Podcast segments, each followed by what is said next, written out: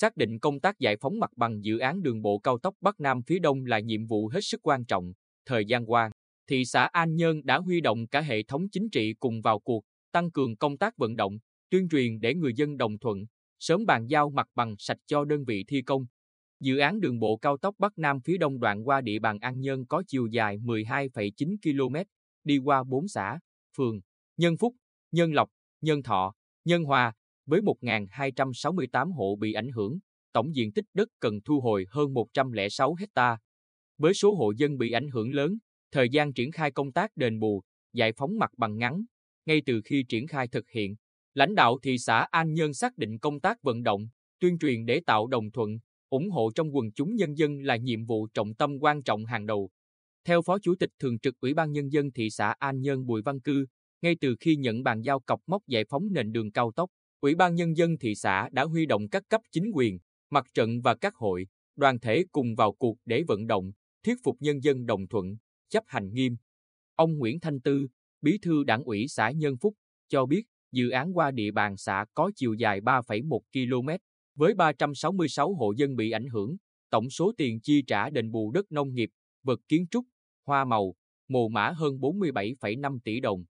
Lúc đầu khi xã mới tổ chức họp dân để thông báo chủ trương về giải phóng mặt bằng, không ít người tỏ ra băn khoăn, lo lắng vì sợ ảnh hưởng đến ruộng vườn, nhà cửa, mồ mã ông bà.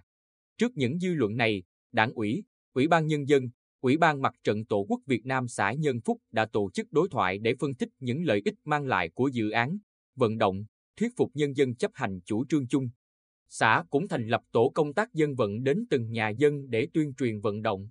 Chỉ trong thời gian ngắn kiên trì thuyết phục, người dân địa phương đã hiểu được ý nghĩa to lớn của việc mở tuyến đường, tích cực ủng hộ. Nhờ vậy, đến thời điểm này đã chi trả đạt 100% đất ruộng, đất màu và mồ mã bị ảnh hưởng. Xã đang tiếp tục vận động người dân nhận tiền đền bù vật kiến trúc, nhà cửa để bàn giao toàn bộ mặt bằng trong tháng tư đến. Ông Nguyễn Ngọc Sơn, bí thư chi bộ, trưởng thôn An Thái xã Nhân Phúc, cho hay, chi bộ thôn đã phân công từng đảng viên trong chi bộ phụ trách các gia đình có đất ruộng, vườn bị ảnh hưởng để tuyên truyền, vận động, thuyết phục. Nhờ phương pháp tuyên truyền khéo léo, phân tích có tình, có lý nên nhân dân ủng hộ cao. Toàn bộ 63 hộ dân có đất ruộng, đất vườn bị ảnh hưởng đã nhận tiền đền bù, bàn giao hơn 24.715 mét vuông đất cho chủ đầu tư. Còn tại xã Nhân Lộc, theo bí thư đảng ủy, chủ tịch ủy ban nhân dân xã Dương Văn Khanh, dự án qua địa bàn xã dài gần 4 km, với trên 300 hộ gia đình bị ảnh hưởng. Thời gian qua, ngoài việc tuyên truyền, vận động giúp người dân nắm bắt chủ trương cũng như hiểu được ý nghĩa mang lại cho phát triển kinh tế xã hội của công trình, vấn đề đảm bảo đúng các chế độ chính sách, giải quyết hài hòa lợi ích cho người dân là rất quan trọng. Ông Khanh nói, trong quá trình triển khai, Ủy ban Nhân dân xã đã kịp thời nắm bắt, lắng nghe nguyện vọng của bà con để phối hợp với cơ quan chức năng tháo gỡ vướng mắt. Nhờ vậy, công tác giải phóng mặt bằng được triển khai thuận lợi và đảm bảo tiến độ.